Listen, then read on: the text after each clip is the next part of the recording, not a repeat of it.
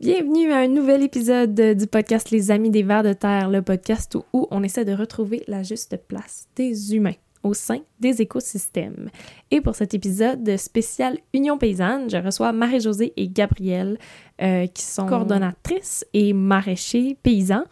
Euh, on va parler de, de, souveraineté alimentaire et de sécurité alimentaire. Qu'est-ce que ça pourrait être quoi la différence entre les deux?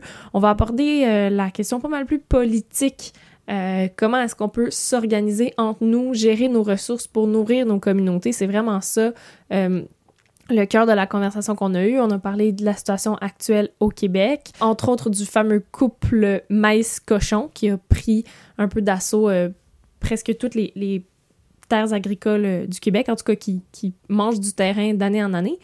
et on, on, va parler au contraire de petits artisans ailleurs dans le monde qui font partie, par exemple, de la Via Campesina, la Via Campesina, c'est, selon Gabriel, le plus grand mouvement social du monde. C'est un regroupement de centaines de milliers de petits paysans qui nourrissent la planète littéralement et qui essaient de tenir, euh, tenir le coup, faire contre poids aux géants de, de l'alimentaire, de l'agroalimentaire comme Bayers. A... C'est un épisode un petit peu plus long que ce que je fais d'habitude. On n'était pas capable de s'arrêter, de se raconter des anecdotes puis euh, des précisions à propos de leur, leur réalité euh, en tant qu'agriculteur.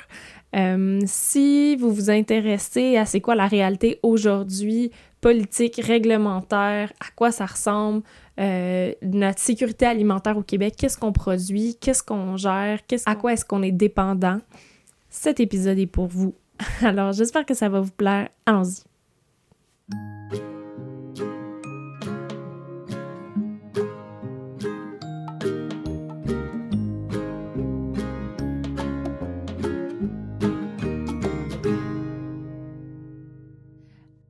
Alors, bienvenue euh, Marie-Josée et Gabrielle au podcast Les Amis des Vers de Terre. Merci d'avoir accepté mon invitation. Ça fait plaisir. Ça fait plaisir, merci à toi. Alors, euh, les auditeurs le savent, parfois je présente les invités, parfois je laisse les invités se présenter. Euh, je peux en tout cas dire que vous êtes tous les deux, vous travaillez avec l'Union paysanne du Québec, on va expliquer tout à l'heure qu'est-ce que c'est. Gabrielle, est-ce que tu voudrais commencer? Oui, absolument. Écoute, euh, moi, je suis euh, dorénavant impliqué sur le conseil d'administration de l'Union paysanne. J'ai pas de, poste en particulier. Je suis là, entre autres, pour euh, partager mes opinions, mes idées, tout ça, et travailler avec le groupe. Puis aussi, je suis paysan maraîcher au BIC, dans une ferme qui s'appelle la ferme de la dérive. Wow! Ça doit être trop beau. Moi, j'étais sur une ferme qui je considère une des plus belles fermes au Québec ce matin, avec vue sur les montagnes vertes au Vermont, le pinacle en arrière. Mais le Big, j'avoue, ça doit être euh, ça doit être quelque chose. Assez exceptionnel, oui. ouais. Puis est-ce que tu as toujours été euh, maraîcher ou est-ce que tu avais une autre carrière puis tu t'es redirigé vers le maraîchage? Euh, ben en fait, je mélange les carrières. je dirais, le maraîchage, là, je rentre dans ma quatrième saison. Mhm. Euh, mais j'ai déjà été à l'emploi de l'Union paysanne euh, comme mhm. coordonnateur du euh, comité international. Mais ça, ça s'est chevauché là, avec, avec mon maraîchage, disons. Mais sinon, avant ça, j'étais à l'université. Je complétais ma maîtrise en sciences de l'environnement. Ah, super. Un autre scientifique qui devient agriculteur. Et toi, tu es la coordonnatrice de l'Union paysanne. Oui, effectivement, ça fait euh, trois ans, presque et demi maintenant que j'ai l'honneur euh, d'être la coordonnatrice de l'Union paysanne, qui est un tout petit OBNL au Québec. En fait, avant, c'était un syndicat agricole, euh, puis ça a été transformé de manière officielle juridiquement en OBNL en 2016 parce que, on aura peut-être l'occasion d'en parler, là, mais au Québec, il y a un monopole syndical accordé à l'Union des producteurs agricoles. Donc, il y a seulement cette organisation-là qui a le droit légalement de représenter les agriculteurs de manière syndicale. Fait que mmh euh, quand l'Union paysanne, après s'être battue pendant des années et des années pour réclamer un statut de syndicat agricole, finalement, on a décidé de devenir un OBNL parce qu'en tant que syndicat, tu n'as pas accès à zéro financement. Donc, le fait de devenir un OBNL, ça nous a donné un petit coup de pouce, puis là, on, peut euh, finalement avoir au moins un petit poste salarié. Fait que c'est pour ça que je dis que c'est organisme, mais dans, dans le sens qu'il n'y a pas beaucoup de moyens euh, au niveau de ressources euh, salariées, mais en même temps, euh, on, fait partie d'un mouvement qui est vraiment plus gros que nous, puis on, est très actif au sein de l'agroécologie de la souveraineté alimentaire au Québec. Yes. Puis avant de nous donner quelques détails de plus sur l'Union paysanne, est-ce que tu peux nous dire un petit peu qu'est-ce que tu faisais avant? Tu viens d'où? Milieu scientifique, milieu communautaire? Oui, moi, oui, c'est ben, plus du milieu communautaire, euh, plus en écologie. En fait, euh, moi, je viens du lac Saint-Jean, mais je suis venue à Québec euh, pour faire une maîtrise en sciences politiques à l'époque. Puis ensuite, j'ai fait une j'ai fait un bac en sciences politiques et une maîtrise en aménagement du territoire et développement régional. J'ai toujours essayé de hum, concilier mes intérêts pour la démocratie participative et l'autogestion avec mes intérêts puis mes valeurs écologiques. Donc, euh, ce qui m'a amené beaucoup à développer, à m'intéresser euh, aux, municipalistes libertaires, mais aussi à l'écologie sociale. Puis, D'ailleurs, on, a euh on, a reçu Jonathan. Oui, oui, Jonathan Durand-Folco. Ah, il est super intéressant. C'est vraiment, vraiment le fun ce qu'il fait. C'est un beau travail là, pour amener ces idées-là au Québec. C'est génial. Excuse-moi, je voulais pas te couper, mais parce que tu as parlé de municipalisme. municipalisme c'est vrai qu'on n'entend pas souvent parler de ça.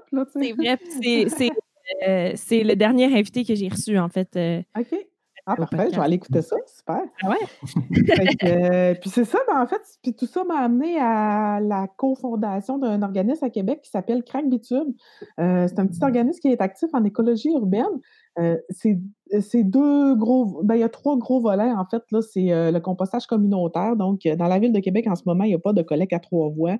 Puis, mmh Bitume essaie de pallier au problème en faisant des sites de compostage communautaire. Fait que c'est, euh, des boîtes euh, de, bois qui sont sur des terrains euh, souvent publics, là, des terrains d'école ou des, dans des parcs. Puis, les gens du quartier peuvent venir déposer leur matière compostable là. fait que ça, c'est une des grosses activités que Craig Bitume a faites qui est vraiment constructive pour la ville de Québec. Puis, il y a aussi beaucoup de jardins collectifs, jardins pédagogiques. Euh, dans les écoles, puis dans des, dans des CHSLD ou dans des CPE avec des garderies, puis tout ça. Fait que ça, c'est, quelque chose de bien ben fun aussi. Fait que moi, dans le fond, j'étais, euh, j'étais agente de liaison. Là-bas, c'était finalement comme un emploi de coordonnatrice. C'était de concilier, euh, ben, de s'assurer que les projets se fassent, s'occuper des ressources humaines, des communications, de l'administration. Puis c'est quand même devenu assez gros à Québec. là. C'est fort heureux. Là. Je sais qu'il y a plus de monde l'été, évidemment, vu que ça bouge plus avec les jardins et tout ça. L'an passé, il était rendu à quelque chose comme 22 employés. Là. Fait que c'est ça. C'est vraiment le fun euh, de, de, voir, de voir ça grandir. Tu sais que ça serait mon, mon bébé. Comment? Ça serait mon dream job. Ça serait mon emploi de rêve, moi, d'aller faire de l'éducation euh, aux, euh, avec du jardinage. Ah ouais, ah c'est vraiment le fun. Mais ce qui arrive, c'est que un petit organisme comme ça n'a pas beaucoup de sous. Puis euh, les écoles n'ont pas beaucoup de sous non plus. on a même vu des professeurs payer de leur poche nos animateurs pour qu'ils viennent dans leurs écoles parce qu'ils trouvaient ça super important que les jeunes apprennent à, jardiner à partir un semis. Puis ça va au-delà de ça parce que, mettons, on voit dans des, dans des CHSLD avec des personnes plus âgées, puis tout ça, on a euh, il y a des madames, tu sais, pour la première fois de leur vie, ils tenaient une perceuse parce qu'on montait des, on monte aussi les bacs de jardinage avec la communauté, puis tout ça, Puis, euh, tu sais, juste de voir, là, les, les jeunes, euh, de, de planter une graine, puis de voir une petite plante pousser, ils sont comme, j'ai créé la vie, tu sais. Puis voir une madame, tu sais, qui vit sur une vis, qui est comme, voyons donc, tu sais, j'ai 70 ans, j'avais jamais fait ça. c'est vraiment beau, tu sais, l'empowerment à travers des petits projets comme ça, des fois, c'est vraiment beau à voir, tu sais, moi, c'est ça, ça ça fait grandir aussi, tu sais, comme employé de voir ça, là, tu sais, comme responsable de projet, là, c'est... Ouais, ah, ben ça, ça. ça donne euh, vraiment le goût. S'il y a des gens qui écoutent le podcast qui sont à Québec, euh, je vous encourage à aller voir ça, Craig Bitume. Oui, puis juste pour terminer sur mon parcours entre euh, Craig Bitume et Lyon Paysanne, en fait, j'avais euh, pris un peu une année sabbatique pour aller m'amuser en Espagne. Puis mon but était de visiter des projets, des communautés autogérées qui sont beaucoup dans l'autosuffisance alimentaire aussi. Puis, fait que j'ai fait la tournée. je me suis accroché les pieds en Catalogne, disons-le. Il y a plein de mmh communautés là-bas, c'est vraiment trippant. puis, ben, c'est ça, j'ai passé un an en 2016 là, en Catalogne. Puis après, quand je suis revenue, j'ai eu la chance d'être embauchée à l'Union Paysanne. Fait que ça fait pas mal le tour de mon, de mon CV. Cool. Ben, on, on, je vois un peu plus euh, à qui j'ai affaire, parce qu'évidemment, on, on, enregistre ce, podcast en temps de confinement, donc on ne s'est pas rencontré en personne. Alors, on va y aller déjà dans le vif du sujet. Qu'est-ce que l'Union paysanne? Puisque vous n'avez pas le droit de dire que vous êtes un syndicat, ou en tout cas, vous n'avez pas le droit d'exercer comme syndicat. Pouvez-vous, peut-être, Marc-José ou Gab, ou vous compléterez, qu'est-ce que c'est l'Union paysanne, puis comment est-ce que ça s'est apparu au Québec finalement? OK. oui, c'est le ben, je, vais dire qu'est-ce que c'est en gros, puis après, je ferai peut-être un petit historique. Euh, L'Union paysanne, en fait, c'est un regroupement de personnes qui œuvrent à la souveraineté alimentaire au Québec puis avec des méthodes agroécologiques, pour dire. en fait, on essaie de, regrouper en une force collective les gens qui sont autant des producteurs qui veulent faire de l'agriculture autrement dans le respect des écosystèmes que les consommateurs, consommatrices du Québec qui sont, qui sont, qui sont souvent déconnectés de ce qu'ils mangent. Mmh L'Union paysanne essaie de créer cet espace-là qui devrait être un espace de discussion, un espace de rencontre entre les producteurs et les consommateurs. Puis, euh, euh, essaie aussi de, de, ben, de, mettre en valeur les, les, anciennes méthodes de faire, puis les nouvelles méthodes, les, nouvelles méthodes aussi, souvent qui manquent de visibilité, qui sont beaucoup plus écologiques euh, que des méthodes qui sont prises pour acquis, là, euh, par exemple la monoculture, puis tout ça.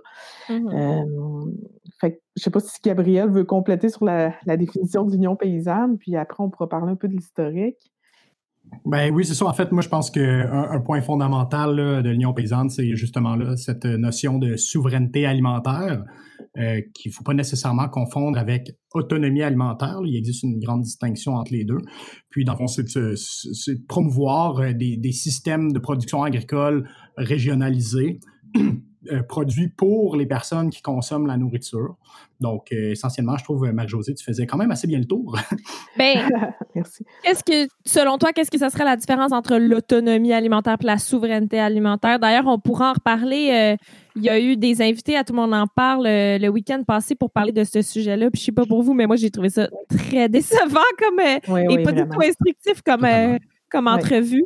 Mais tout d'abord, Gabriel, comment tu comment tu décrirais, si tu avais été invité à Tout le monde en parle, comment est-ce que tu aurais expliqué au Québec euh, c'est quoi la souveraineté ben, alimentaire? OK, ben, tout d'abord, en fait, c'est ça, comme je disais, il faut faire une distinction entre autonomie alimentaire et souveraineté alimentaire. Euh, dans le fond, pour décrire euh, l'autonomie alimentaire, l'idée de ça, c'est d'autonomiser la production de nourriture au Québec pour produire suffisamment de nourriture pour nourrir suffisamment de monde.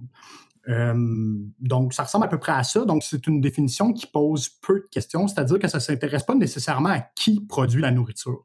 Ni comment. Dit, euh, ni qui, ni, euh, comment.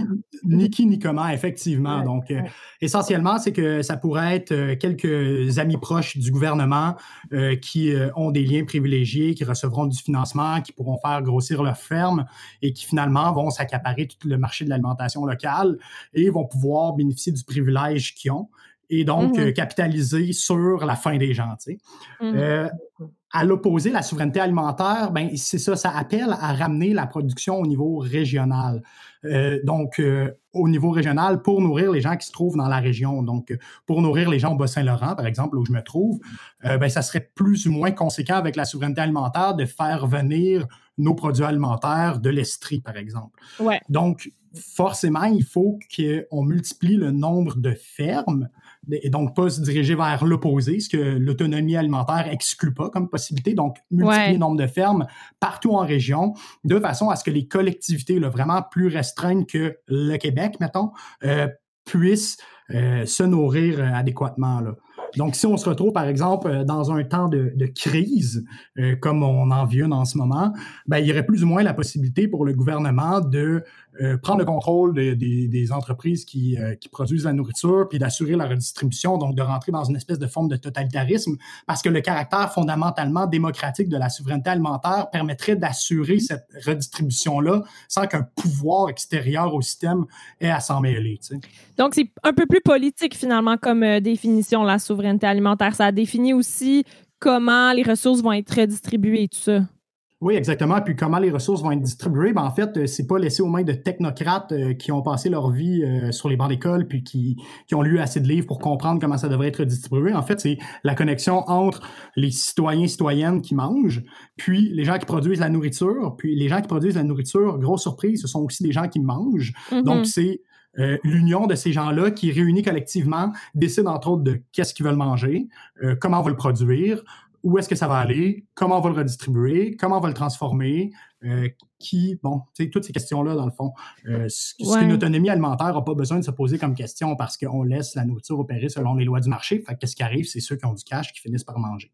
Ouais, je comprends. Puis ce que j'entends dans ce que tu dis, c'est que finalement, on pourrait se retrouver dans un modèle où l'autonomie alimentaire, ça serait le gouvernement qui donnerait un tarif préférentiel d'hydroélectricité. Allez-y, euh, trois compagnies euh, qui ont toutes les serres, puis qu'on multiplie la surface de production. Puis là, en termes de quantité de nourriture, on dit ah ben on est autonome, mais finalement les Québécois sont pas plus en contrôle du tout de qu'est-ce qu'ils font pousser puis euh, Effectivement, puis on n'aurait pas atteint nécessairement la sécurité alimentaire parce qu'il suffirait, par exemple, d'une grosse panne d'électricité ou peu importe, n'importe mm-hmm. quel aléa de la vie euh, pourrait compromettre la production de ces entreprises-là.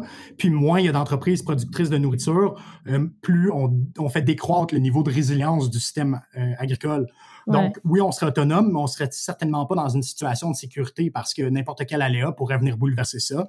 Puis, à ce moment-là, on serait obligé de réorganiser notre système je pense que peut-être le public a pas tout à fait conscience, les, gens qui sont pas proches du milieu agricole n'ont pas tout à fait conscience de la diversité de taille de fermes qu'il y a. Puis qu'est-ce que ça implique. je pense que on entend de plus en plus parler de dire qu'il faut favoriser les petites fermes. Ben, en tout cas, certaines personnes disent qu'il faut favoriser l'apparition de plus de petites fermes parce qu'ils sont plus diversifiés, souvent plus écologiques, etc.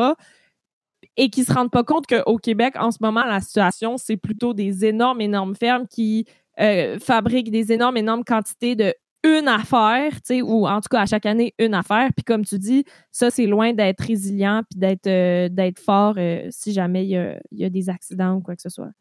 Ben effectivement, c'est à la fois pas résilient au niveau de l'agro-système, c'est-à-dire que quand tu as une monoculture de maïs, par exemple, ben, il suffit euh, d'une adventice, en fait, d'une, disons, mauvaise herbe euh, qui devient résistante aux pesticides qu'on applique sur le champ, puis qui finalement, bon, finit par euh, compromettre les récoltes. Et, voilà, on est en perte de récolte, tandis que... Toute ta récolte, vu que tu as poussé juste ça.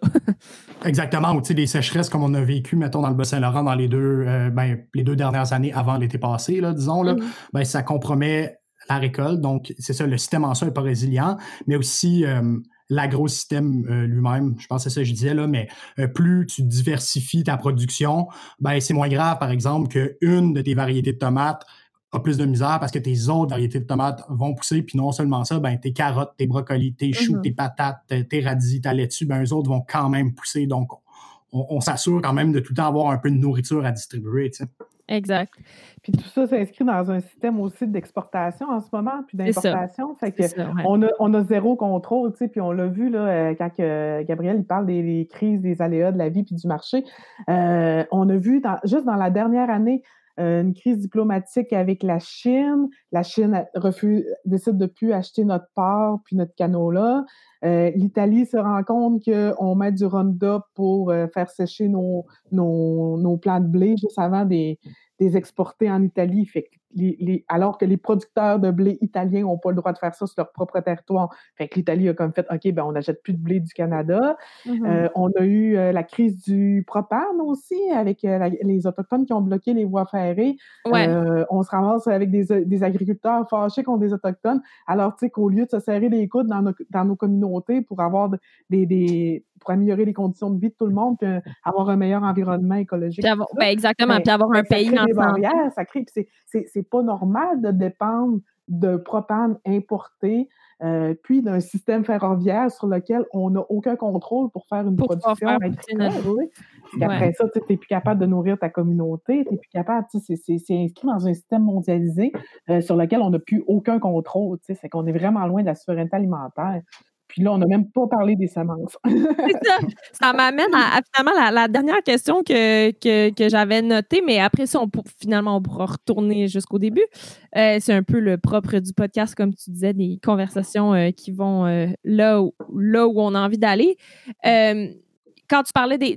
il y a beaucoup finalement de la production canadienne qui est liée à l'exportation. Hein. On, on, exporte. J'écoutais entre autres, euh, RAD, l'équipe euh, un peu médias sociaux de Radio-Canada, ont fait un, documentaire sur, le, sur la sécurité alimentaire, puis ils parlaient des quantités astronomiques de légumineuses, de blé, de viande, de choses qui sont qu'on fait pousser ici, mais c'est pas pour les Canadiens, puis c'est à la limite souvent même pas pour nourrir des humains. Euh, est-ce que j'ai un indice, j'ai une hypothèse, mais est-ce que cette insécurité-là vient pas un peu de toutes les politiques de libre-échange qu'on a développées dans les dernières 10, 15, 20, peu importe, années? Ben oui. Ça, c'est directement lié. Oui. Donc, et ma question, est-ce que vous pouvez expliquer un petit peu pour quelqu'un de novice, là, dans des termes très. dans le podcast, j'essaie de, des fois de ramener ça à. si tu connais pas l'économie ni l'agriculture, c'est quoi cette idée-là de libre-échange? D'où ça vient? Puis comment est-ce que ça s'est rendu jusque dans l'alimentaire?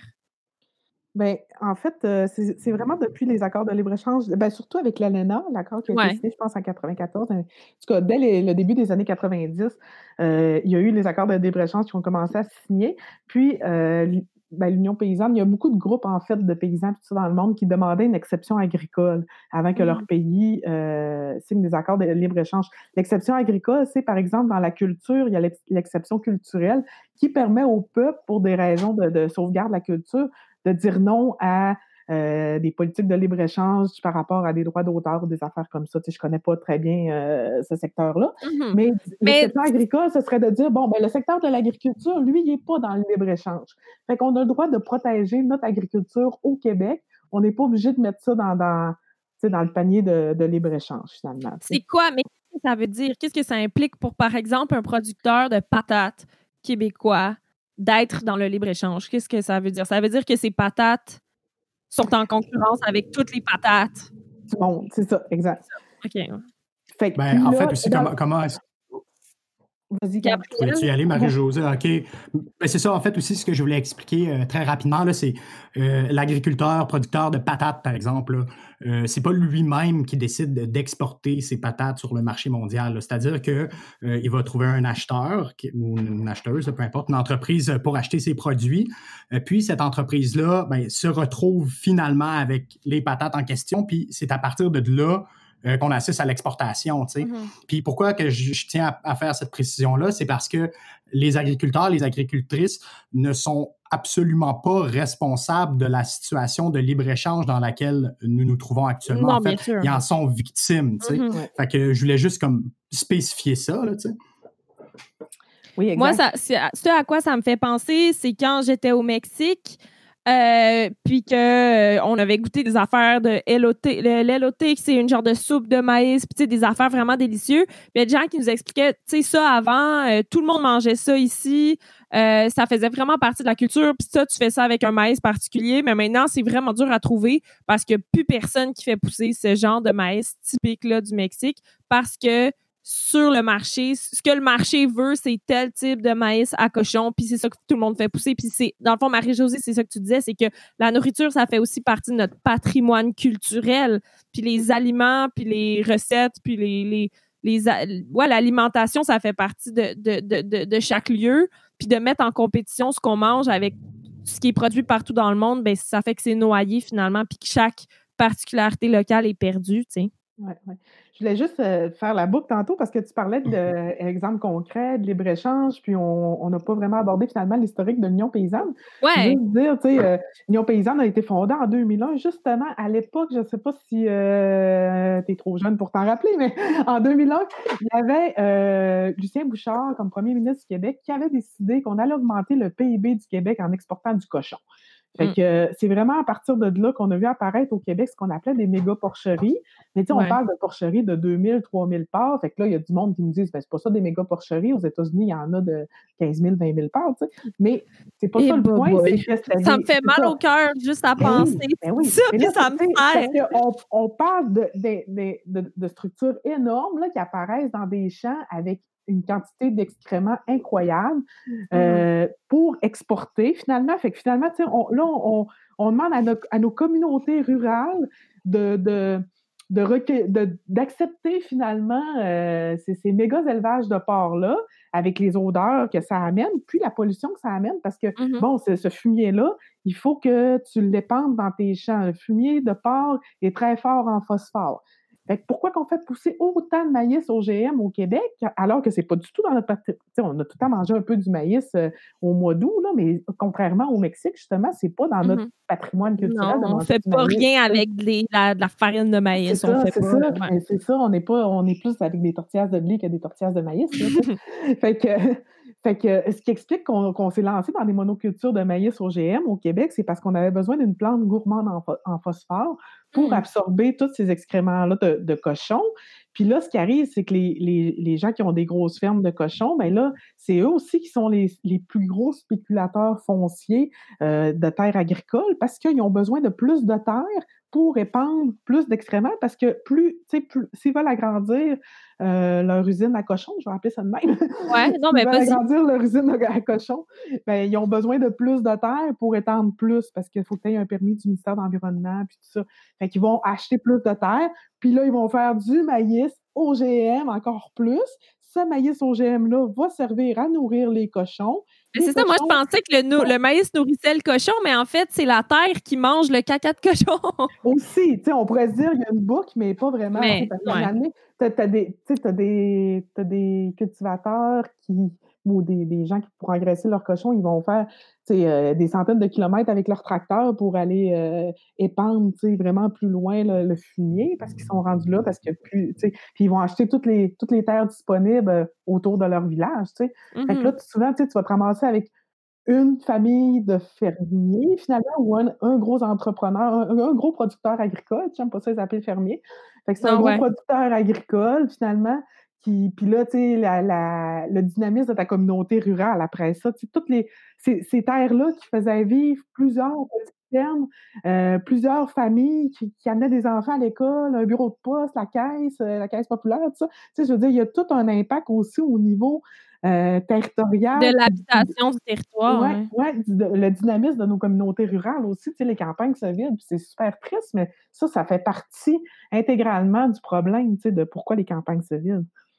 Mais d'ailleurs, je suis contente de recevoir des gens qui habitent pas à Montréal à date. mais mes invités étaient plutôt soit de Montréalais, soit dans ma région à moi ici, dans les cantons de l'Est. Euh, je suis désolée, il y a un chien qui jappe dans ma maison. Euh, mais je suis contente de recevoir quelqu'un du bas du fleuve, puis initialement du, lac Saint-Jean, parce que effectivement, je trouve que j'ai parti le, podcast des Amis des Vers de Terre pour parler d'agriculture, mais un, un, sujet qui est connexe, c'est l'habitation du territoire. Puis euh, c'est ça aussi, c'est très souvent, euh, on, très, on en parle très peu finalement de nos régions, puis de comment est-ce que les régions sont habitées, par qui, par quel type euh, d'infrastructure, par quel type d'activité économique finalement. Puis effectivement, des méga parcheries où on peut penser aux méga poulaillers ou ces genres de choses-là, ça rend pas mal des villages moins dynamiques que 10 fermes diversifiées, 10 familles. Oui, effectivement. Puis ça, ça me, ça me ramène peut-être euh, à, un problème, c'est-à-dire que euh, évidemment que si tu te retrouves dans une région, puis il y a de moins en moins de producteurs agricoles qui contrôlent un plus grand, euh, une plus grande superficie de culture, tu sais, forcément, tu te retrouves à dévitaliser la région, puis bon, la migration vers les villes s'accentue. Puis après, bon, pour compenser cette perte de main-d'œuvre-là, en fait, parce que les, les gens, ben, ils ont fallu qu'ils se trouver d'autres façons de vivre. Là. Mm-hmm. Euh, ben là, on est obligé un peu de compenser en, euh, en faisant venir euh, des travailleurs migrants, ce genre de mm-hmm. choses-là. puis après, on tombe dans toute une toute autre forme d'exploitation de, de, ces gens-là, finalement. Donc, tu sais, l'agriculture, c'est vraiment la base de beaucoup de choses, notamment de la vie en général, euh, parce qu'il faut, faut, que tu manges. Euh, puis, euh, massacrer l'agriculture, forcément, va occasionner un lot de problèmes absolument immenses parce que, d'une certaine façon, c'est les fondements de ta société. À mon avis, c'est pour ça qu'il faut absolument collectivement réfléchir à la façon dont on gère notre agriculture et à partir de là, même problème seront réglés probablement. Mhm. D'ailleurs, ça, me fait penser que ça m'a, beaucoup fâché dans la, capsule de rate dont je vous parlais tout à l'heure. ils sont allés parler à un fermier qui, euh, attendait d'avoir des travailleurs euh, immigrants. Puis euh, j'aimerais ça quand même préciser, moi j'ai, fait un cours sur l'immigration où est-ce qu'on a parlé notamment de, de ces conditions-là. J'aimerais préciser pour les gens qui nous écoutent que des travailleurs migrants agricoles spécifiquement, euh, mais ça peut être aussi des travailleurs domestiques, euh, notamment qui viennent des Philippines ou des choses comme ça. C'est pas des gens qui viennent ici travailler dans le but de ensuite s'établir. C'est des permis qu'on donne à des personnes en leur disant spécifiquement vous venez travailler à cet endroit pour tel salaire et vous ne serez jamais canadien. Genre, c'est impossible après 3, 4, 5 ans, je pense, d'appliquer. Donc, c'est vraiment genre l'industrie qu'on n'a pas réussi à euh, dé délocaliser dans des pays où est-ce qu'il y a du cheap labor. On fait venir du cheap labor pour nos choses qu'on a besoin de faire ici finalement. C'est vraiment ça. Puis tu, parlais de, tantôt de l'entrevue à Tout le monde en parle avec Marcel Groslo et Jean-Martin Fortier. Oui, oui, oui, mais c'est juste à... Puis Marcel Groslot, il a l'air fier de ça. Moi, c'est ça qui me. Oui, mais justement, dans la, dans la chronique de Rad, le fermier qui ont interviewé, il dit Ah oui, euh, euh, on est triste de ne pas pouvoir les avoir. Euh, vous savez, c'est comme des amis de la famille pour nous. Ils reviennent depuis plusieurs années, puis ils sont importants pour nous. Puis j'étais comme Hey, peut-être que cette personne-là en particulier, elle a un grand cœur, puis elle les a inclus dans leur famille, mais ça fait des années que ces travailleurs-là, ils se plaignent qu'ils n'ont pas accès à des logements adéquats, qu'ils n'ont pas accès à du transport pour aller faire leur bouffe, que leur boss leur prend leur passeport. Il y a vraiment, comme tu parlais, Gab, des, des, des cas d'exploitation graves. Là. Fait que là, d'aller dire à la radio, on s'ennuie d'eux, ils sont comme dans notre famille, j'étais comme. Genre, j'ai trouvé ça, euh, en tout cas, j'ai trouvé ça difficile, mais effectivement, dans, dans on peut retourner euh, un petit peu à, l'entrevue de, de, À tout le monde en parle. Oui, on dirait que les gens de. Ben Marcel Groslot, pour remettre en contexte, c'est le président de l'UPA. Puis lui, ce qu'il défend, c'est le statu quo, ou en tout cas le modèle actuel. Puis le modèle actuel, comme on a dit, est basé sur des grandes surfaces, des grandes productions, de l'exploitation, puis des travailleurs étrangers. Puis effectivement, ça n'a pas l'air de leur poser euh, problème, mais en même temps, c'est un peu ça leur travail. ben, c'est ça l'affaire aussi, c'est que c'est ça, ça l'objectif d'un syndicat, c'est de défendre les intérêts des gens qui, ben, qui cotise finalement à lui. Sauf que, tu sais, ce qu'il faut savoir, c'est que l'UPA existe, bon, depuis à peu près les, débuts des années 70, euh, était issu d'une vieille organisation qui s'appelait l'Union des cultivateurs catholiques, euh, qui, elle, date de 1920 à peu près, là, puis ça. Euh, puis, lorsque l'UPA a été créée, finalement, dans les années 70, ben, il y avait tout un contexte qui rendait ça quand même légitime, tu sais. d'avoir un syndicat ou d'avoir l'exclusivité syndicale? Ah, d'avoir un syndicat. Je n'irai pas jusqu'à exclusivité syndicale parce que ça, pour moi, c'est une aberration euh, démocratique des plus profondes. Là. Euh, mais à ce moment-là, ils défendaient l'intérêt des, producteurs, mais bon, ça, c'est là 50 ans, puis c'est à peine si leur position avait changé. Donc, en fait, l'UPA est un syndicat extrêmement conservateur et non seulement ça, 50 ans en arrière. Mm-hmm. Mais en fait, en ce moment, tu sais, ce qui se passe, on entend euh, justement Marcel Groslot puis d'autres gens de l'UPA, puis ça, parler euh, acheter local, le Québec euh, maintenant, tout ça, puis vraiment faire la promotion de l'agriculture ici. Puis il, reprend à son compte beaucoup le concept de souveraineté puis de sécurité alimentaire. C'est tellement, tu sais, ben, en tout cas à mes yeux, c'est tellement hypocrite d'entendre l'UPA sortir avec ces arguments-là puis, euh, ah oui, euh, abonnez-vous à un panier bio, nanana, alors que tu mets des roues, tu sais, des bâtons dans les roues à, l'année longue aux gens qui veulent faire euh, des paniers bio, justement, tout ça. Fait que c'est comme, OK, là, c'est comme deux poids, deux mesures. Tu sais, ils, disent qu'ils représentent tout le monde, mais non, il y a deux sortes d'agriculture au Québec. Il y en a une qui est industrielle, extractiviste, exportatrice, puis qui, tue le sol, puis qui, qui, dépend de plein d'intrants chimiques. Puis il y en a une qui respecte les écosystèmes, qui, qui respecte les, ses, employés, euh, qui est diversifiée, qui est résiliente, puis qui nourrit ses communautés. Puis, mmh tu sais, le discours officiel de Marcel Groslot, puis même du ministre André Lamontagne, le ministre de l'Agriculture, euh, c'est qu'il y a de la place pour les deux modèles, puis c'est donc bien beau la petite agriculture, mais on nourrira pas le Québec avec ça, puis blabla. Mmh. Mais c'est pas vrai, tu sais, il y a plein d'études qui démontrent euh, que des parcelles agricoles, plus ils sont petites, plus ils sont optimisés, plus ils peuvent produire. Mmh euh, Jean-Martin Fortier, avec son livre Le jardinier maraîcher, il a vraiment fait la démonstration que tu peux sortir énormément de produits de très bonne valeur nutritive sur une petite parcelle de terre. Alors que la grosse monoculture de maïs qui nourrit des cochons pour euh, nourrir, euh, pour envoyer en Asie, euh, ça ne nourrit pas le Québec du tout. Puis, c'est ça, nous, à, l'Union paysanne, ce qu'on dit, ben, avec la Via Campesina aussi, qu'on pourrait peut-être parler, là, qui est un organisme international dont on fait de paysans dont on fait partie. nous, ce qu'on dit, c'est que ben non, il y, a une agriculture qui est prédatrice de l'autre. C'est pas vrai que les mmh. deux modèles peuvent coexister, surtout qu'en ce moment, 80% des subventions euh, données en agriculture sont pour l'agriculture. Euh, ben, surtout si tu as l'exclusivité syndicale donnée à un syndicat qui défend une des deux. Il y en a une des deux qui a un gros organisme pour les baquer, puis il y a l'autre qui n'a même pas le droit d'avoir son association. c'est dur de. Ouais, c'est carrément, carrément, un déni d'association aux paysans, paysannes du Québec, là, qui, qui se passe en ce moment? Ouais. Alors, parlons-en de l'agriculture plutôt paysanne. Puis je trouve ça intéressant que tu euh, parles de la, Via Campesina, euh, parce que moi, c'est la première, c'est ma porte d'entrée, en fait, envers euh, l'Union paysanne. J'étais allée à une journée sur l'éducation alternative à l'UQAM. Puis c'était Jean Simon à l'époque de l'Union paysanne. Ben oui, bien sûr, qui était là, puis qui parlait des formations que vous donniez et tout ça, et qui, parle, et qui avait un beau chapeau de paille d'ailleurs. Je me rappelle de son chapeau. J'ai tendance à me rappeler des gens selon euh, leurs vêtements. C'est. Euh, qui, qui, parlait de la Via Campesina, puis ça m'avait. Euh, je sais pas pourquoi ça m'avait vraiment marqué de me dire ah c'est vrai l'agriculture qu'on fait ici au Québec elle peut se relier à d'autres agricultures à d'autres paysans ailleurs dans le monde en tout cas, euh, pouvez-vous euh, expliquer, nous, nous, mettre en contexte par rapport à, la, Via Campesina? Oui. Euh. Vas-y, Gabriel, tu as été coordonnateur international. C'était ton, ton rôle d'être en contact avec eux, là. C'est ce qui est vraiment très Oui, c'est ça. Ben, lorsque j'agissais à titre de coordonnateur du Comité international de l'Union paysanne, j'étais entre autres, euh, ma fonction, c'était entre autres d'assurer les, communications là, avec les différents comités là, qui, qui découlent de cette grande organisation-là. D'abord, il faut savoir que euh, ça constitue le plus grand mouvement social planétaire, c'est-à-dire que c'est plus de 200 millions de membres. Mm-hmm. Donc, euh, c'est vraiment un, énorme mouvement. dont on n'entend pas nécessairement assez parler, à mon avis. Mais bref, on est là pour ça. Oui. Puis c'est ça, pour. Euh, ben, en fait, pour euh, comprendre euh, les, origines de, la, Via Campesina, en fait, il faut remonter en, 1996, je pense. En fait, c'est quand il y avait eu le, sommet sur l'alimentation qui avait été organisé par la Food and Agricultural Organization, qui est la FAO, on, en, mm-hmm. voit parfois.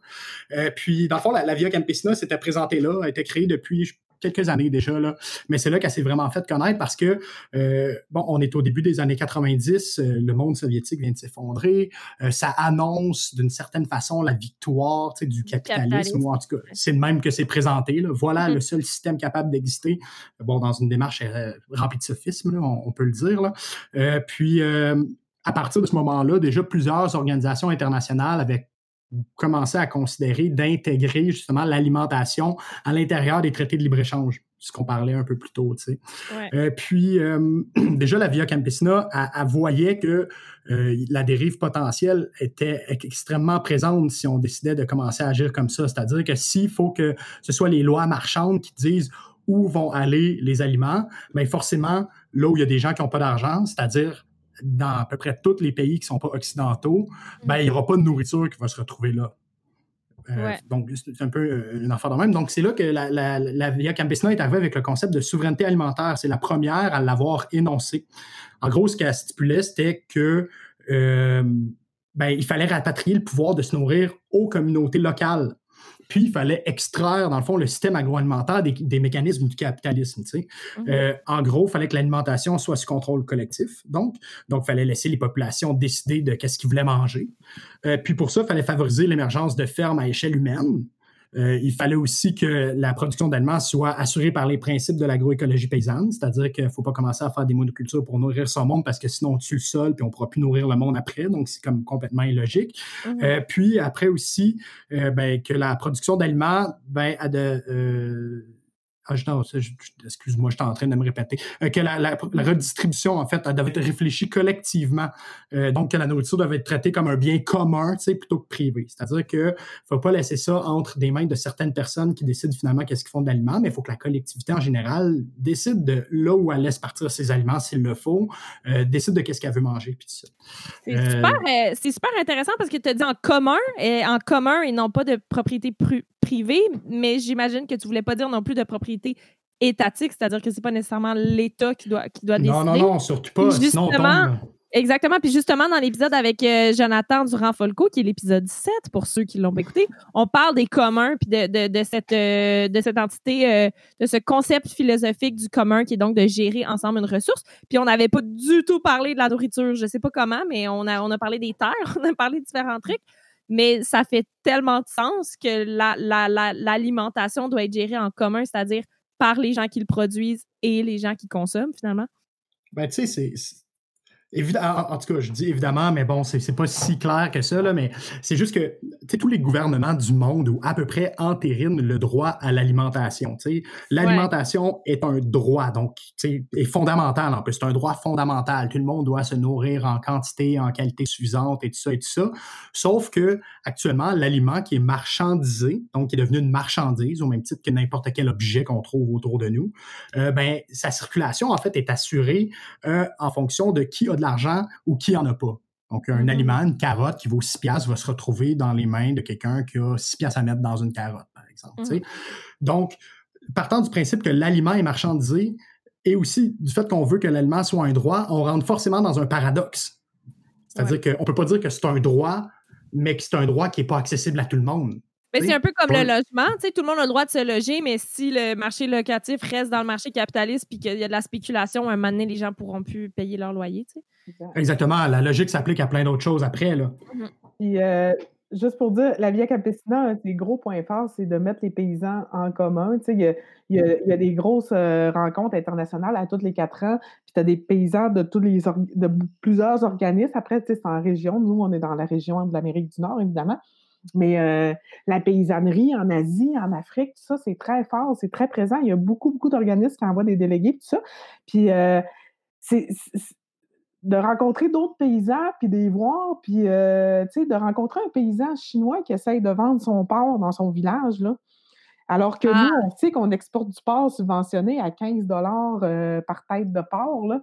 Lui, 15 mmh. c'est énorme, là, 15 canadiens pour lui. C'est que, c'est ce qu'on appelle le dumping. En fait, on, subventionne ici une production qui est destinée à l'exportation, ce qui fait que rendu sur le marché, sur, l'autre marché, euh, elle, coûte moins, elle coûte moins cher que ce que ça vaut. Que, euh, fait que les paysans locaux, là-bas, on est en train, on est en train de les tuer. Mais la chose existe aussi à l'inverse. Les producteurs de lait se battent avec raison en ce moment pour essayer d'empêcher le lait américain euh, de rentrer, euh, de rentrer au, Canada, ce qui est c'est euh, une production sous gestion de l'offre, on, pourra en parler aussi, mais mm-hmm. ils se battent avec raison parce qu'effectivement, ça va être du dumping. Les, les, producteurs laitiers américains sont subventionnés au coton pour faire du lait à très bas prix, sont capables de l'exporter plus bas que ce que ça coûte produire du lait ici avec une ferme laitière, euh, mmh qui, a des meilleures normes aussi. Là, au moins, il n'y a pas d'antibiotiques puis tout ça dans notre lait ici. C'est ça l'affaire aussi avec le, libre-échange, c'est que c'est un peu ce que, ce que les gens au Mexique me racontaient, c'est qu'en mettant tout le monde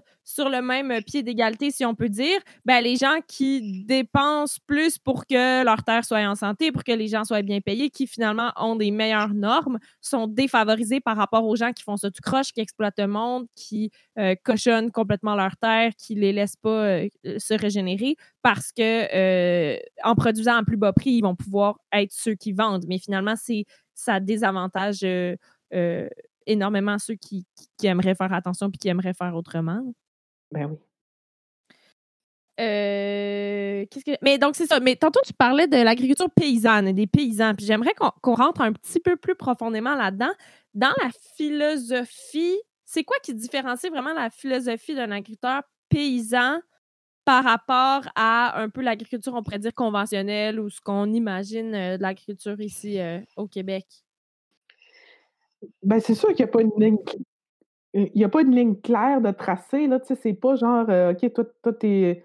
Des, fois, c'est évident, là, toi, t'es un paysan, toi, t'es un industriel. Des fois, il y a des gens qui, sont, qui ont quand même des grosses fermes maraîchères, qui font des paniers bio, tout ça.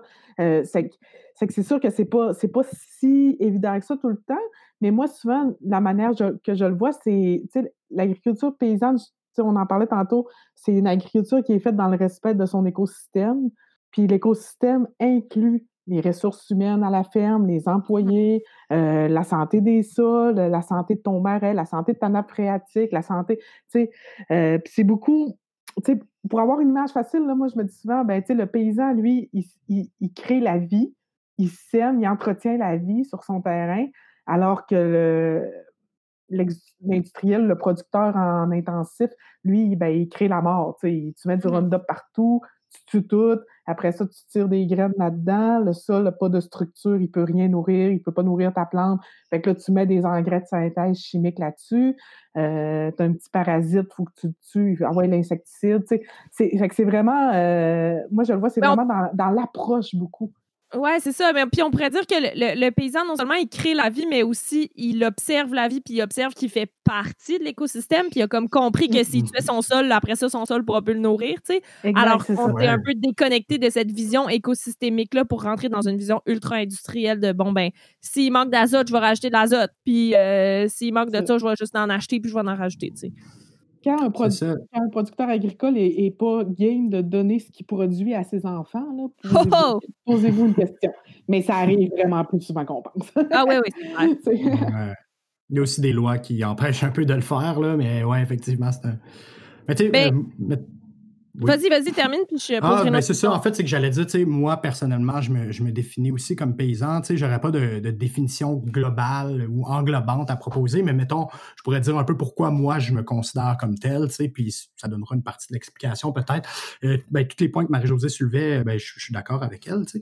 Euh, il y a aussi, en fait, une, une phrase qui dit euh, pas de pays sans tu sais. Mm-hmm. puis, le, le, pays, en fait, tu sais, dans dans le langage euh, parfois coutumier, ben ça se réfère aussi à, la campagne, mettons, à tout ce qui est à l'extérieur de la ville, tu sais, qui est euh, quand même un, milieu vivant. Donc, il y a aussi euh, dans, la notion de paysan la notion d'occupation du, du, territoire, tu sais.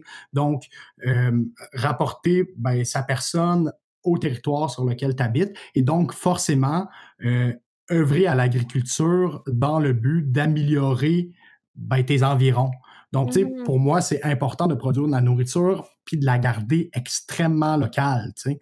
Euh, j'ai le privilège de vivre sur le bord de la 132. Bon, c'est un drôle de privilège, hein, on dira. Euh, mais ce que ça fait, c'est que je peux avoir un kiosque sur le bord de la route. Donc, quand mmh je vends mes aliments, par exemple, euh, ils ont parcouru 50 mètres à partir du champ. Wow. le rêve le rêve, c'est ça. 50, peut-être 75, je sais pas, je l'ai jamais calculé, là, mais ce que ça fait, c'est que ben, ça, ça ça extrêmement local. Puis pour moi, ça, c'est quelque chose de fondamental. si jamais il y a quelqu'un l'année prochaine qui m'arrivait et qui disait ah, on fait un méchant bon prix pour tes carottes, ben, c'est clair que je vendrai pas mon intégrité. Euh, contre de l'argent. Moi, mon objectif en tant que paysan, c'est nourrir les gens qui vivent sur le même territoire que moi. Puis ça, j'y tiens mordicus. Puis je pense que ça doit aussi composer ce qu'est un paysan ou une paysanne. Oui, mais d'ailleurs, Jean-Martin Fortier, il dit. Euh, euh, par exemple, par rapport aux OGM ou ces genres de choses-là, le monde, il disait que les OGM, ça va nous aider à nourrir le monde. Mais on veut pas nourrir le monde, on veut nourrir notre communauté. Et puis ailleurs dans le monde, il va y avoir d'autres paysans qui vont nourrir leur communauté. Oui, effectivement, c'est ça, entre autres. Euh, tantôt, euh, Marie-Josée t'a parlé un petit peu des semences, puis t'as dit on rentrera pas là-dedans, mais moi j'adore rentrer dans les choses que les gens disent on rentrera pas là-dedans. Dans, l'explication que j'étais en train de donner, là, ça, a été une grosse parenthèse, mais, mais oui, parlons-en, c'est vraiment Parlons-en des semences parce que euh, tu disais tantôt que les, les, les, les, les paysans créent la vie et une des bases de, de la vie, on pourrait dire, c'est les semences. Pourtant, une grande majorité des semences qu'on utilise aujourd'hui sont comme mortifères dans une certaine mesure. D'ailleurs, l'épisode avec Louis Robert, il m'a expliqué comment les néonicotinoïdes, ah, bah, les néonicotinoïdes, c'était pas vraiment des pesticides qu'on sprayait sur les champs, c'était carrément les semences qui étaient enduites d'un pesticide puis qui tuaient directement alors que c'était même pas nécessaire. Moi, j'en revenais pas. Ben, c'est toute l'histoire là, euh, qui, a rendu Louis Robert populaire, là, je peux dire, malheureusement, pour une mauvaise raison. Mais euh, tout ça est, est parti d'une étude euh, qui a été faite par le, je me rappelle plus, le sérum, je crois, c'est ça, mmh le, Centre de recherche sur les grains, puis qui est contrôlé par une fédération de l'UPA, les producteurs de céréales, qui venait à la conclusion que dans 80% des cas, on n'aurait pas besoin de néonicotinoïdes, que ça donne rien. Puis ça, que, en fait, ce que c'est, là, c'est ta semence, elle arrive chez vous enrobée. Euh, fait qu'elle est déjà imbibée. Parce que tu l'as acheté au producteur de semences. Tu l'as acheté comme ça, ouais, puis elle va être stérile, tu ne pourras pas la, la, replanter, puis tout ça. OK, mais euh, c'est super intéressant. Pourquoi tu as une graine que tu ne peux pas planter, que tu ne peux pas replanter? Une graine que tu peux planter, mais qui est faite pour germer une fois. Puis le plant qui va sortir de ça, dans le fond, c'est comme quasiment des clones. Le plant qui va sortir de ça, euh, lui, il est stérile. Pour être sûr que tu ne puisses pas ramasser ces graines-là, puis les replanter l'année prochaine. il faut pour être sûr que tu as dépendance directe à la mmh. multinationale. Oui, exact. Il faut que tu rajoutes tes semences à toutes les années. Ouais, puis ça, c'est justifié par euh, la notion de propriété privée aussi. Là, on va dire, ben non, mais c'est totalement normal. Là. Il, y a, il y a toute une équipe de recherche et développement qui a investi là-dedans. Puis... Oui, exact, c'est ça. Puis finalement, ça, ça paraît normal. Est-ce qu'on n'a pas de honte, les humains? On a breveté les, les semences. C'est nous autres, ça. Ah, pire que ça, on, on, on a breveté des, des, des, plantes qui sont utilisées comme des médicaments dans les savoirs autochtones. C'est ça que les Autochtones utilisent depuis des années mm-hmm. euh, pour, pour faire des médicaments. Puis là, la compagnie de recherche qui fait des médicaments avec ça euh, brevette la plante. Puis après ça, la communauté autochtone est poursuivie, genre, comme quoi tu utilises la plante alors qu'on a un brevet. Puis là, c'est comme, ouais, mais tu as fait des recherches parce que tu savais qu'on l'utilisait pour tel je n'ai pas d'exemple concret, mais il y, en, ah a plein, là, des, des, des, brevets sur des plantes déposés. Fait que oui, on n'a pas de gêne, tu vraiment raison.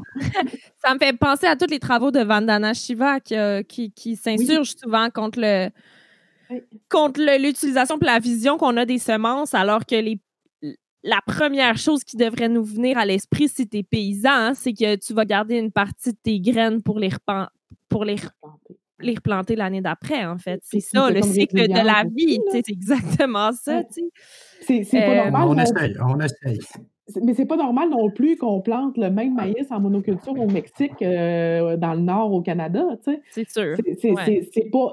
pas euh, je veux dire, toutes les, les, espèces qui étaient plus résistantes à notre climat, les, les cultivars qui étaient plus indigènes, puis tout ça, mmh. on, on, a toutes laissé tomber ça pour finalement euh, uniformiser à peu près toutes les, les plantes puis toutes les sortes de maïs. Je pense que euh, il y a cinq sortes de maïs de produits sur trois mois, quelque chose comme ça. C'est fou, là. Puis en plus, le plus triste, c'est qu'après ça, les, consommateurs deviennent totalement habitués à avoir une seule variété, euh, je vais dire n'importe quoi, de brocoli. Puis le jour où toi, tu fais quelque chose d'un peu différent, ou tu sais, le chou-fleur romanesco, tu sais, il y a de la chance, il est joli, mais dans le sens que les, après ça, il y a des producteurs qui sont comme, ben, on a des nouveaux cultivars de légumes, des choses un peu différentes, puis c'est super compliqué pour les producteurs de vendre leurs produits parce qu'on a été brainwashé. Ben non, un brocoli, ça ressemble à ça, c'est cette couleur-là, puis ça. Mais non, mais les plantes ont toujours eu plusieurs cultivars. Moi, j'ai travaillé avec une, une, une, productrice que vous connaissez peut-être, Stéphanie de la ferme Le Rizaine. Je pense qu'elle a travaillé oui, oui, avec, elle avec l'Union aussi. Oui, oui. Puis elle a fait des légumes asiatiques. Puis euh, son gros problème, c'est pas nécessairement de faire pousser ses légumes, c'est de convaincre les gens de manger des choses auxquelles ils sont pas habitués, tu sais. Mais bon, c'est ça. Euh, oui, c'est ça. Puis le, le, le, dernier euh, petit truc, la dernière petite note que je m'étais prise, euh, tantôt, euh, Marie-Josée, tu disais que l'UPA, non seulement il, il, promouvait, je la avec la conjugaison de ce verbe, il faisait la promotion de, de l'agriculture locale, puis tout ça, maintenant que c'est la crise puis que c'est à la mode, là, on s'entend. Euh, et pourtant, il mettait des bâtons dans les roues. En tant que Gabrielle, peut-être avec un maraîcher ou puis de coordonnatrice de, de, de, différentes euh, euh, voyons, organisations paysannes, ça, ça, serait quoi concrètement les bâtons que les gouvernements y mettent dans les roues? En tout cas, moi, ce que j'ai trouvé de cette entrevue-là, à tout le monde en parle, c'est que c'était dépolitisé à fond. Ils, ont jamais, ils ont juste dit, ah, des tarifs préférentiels, ça serait le fun, mais ils n'ont pas aucunement donné des pistes. Puis je veux pas shamer non plus Jean-Martin parce que je sais que c'est pas facile, puis c'est de la télé, puis c'est monté, puis c'est en temps de ben COVID, puis ça avait l'air compliqué. D'ailleurs, Jean-Martin Fortier a fait une vidéo euh, dans laquelle il était comme Ah, j'aurais aimé ça dire ça si on m'avait laissé parler. Là. Mmh. Euh, j'ai oublié le début de ma question, je me suis rendue tellement loin. Oui, mais c'est ça. Si on politisait ce débat-là, ça serait quoi politiquement qu'on pourrait faire? Pour améliorer la vie des, paysans, pour leur donner plus de poids dans notre agriculture? Ben, je pense que un des, premiers enjeux ben, sur lequel euh, l'Union paysanne s'est euh, penchée euh, très spécifiquement, entre autres dans les dernières années, c'est sur la production hors quota, en fait. Mm-hmm.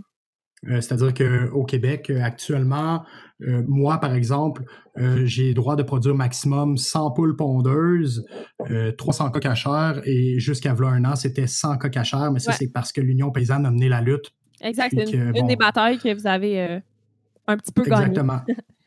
Donc, ça, c'est... Oui, vas-y, Marie-Josée. Non, ben, euh, on a justement une pétition, en fait, en ligne. Fait que, mmh j'ai l'intention d'utiliser ta plateforme de visibilité, Alice, pour inviter les gens à signer euh, euh, la pétition d'Union paysanne sur le site de l'Assemblée nationale qui, a des solutions concrètes en. Avez-vous été posé quand?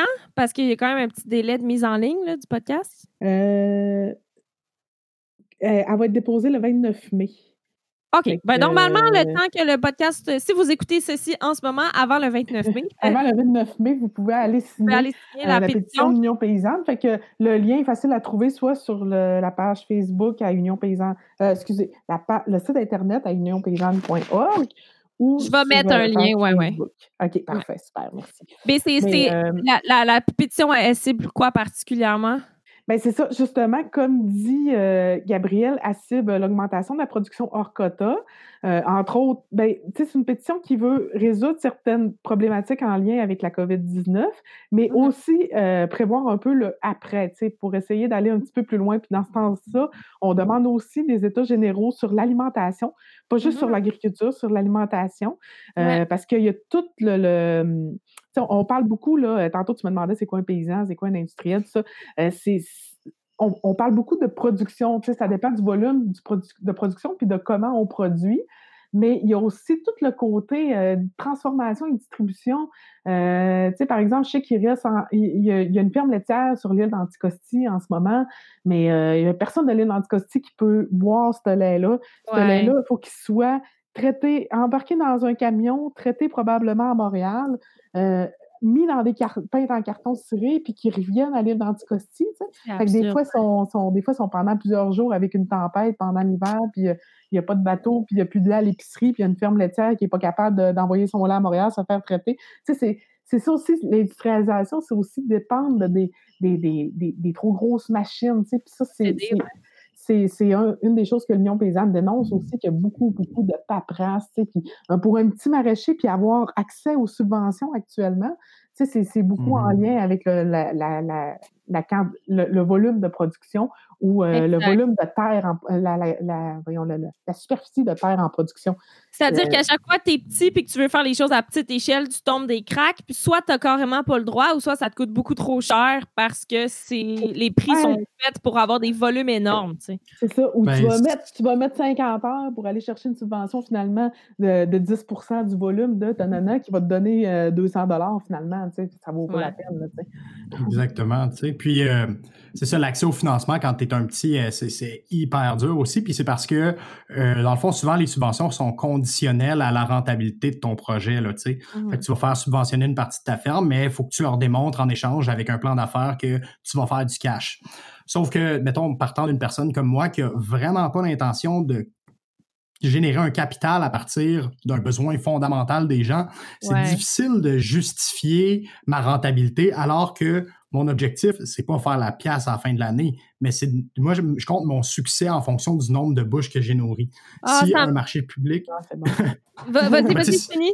C'est ça, c'est que si euh, pendant qu'on fait un marché sur le bord de la 132, il y a 70 personnes qui arrêtent et qui s'en vont avec des légumes délicieux qui ont voyagé 75 mètres entre le champ et le bord de la route, euh, ben, c'est le même que je me dis, bon, on a réussi quelque chose. Peu mm-hmm. importe, il reste combien d'argent dans la caisse. De toute mm-hmm. façon, après, ben, il va falloir s'acheter du filantier sec. Je veux dire, tu sais, c'est pas rentable une mm-hmm. entreprise agricole quand tu veux bien faire les choses.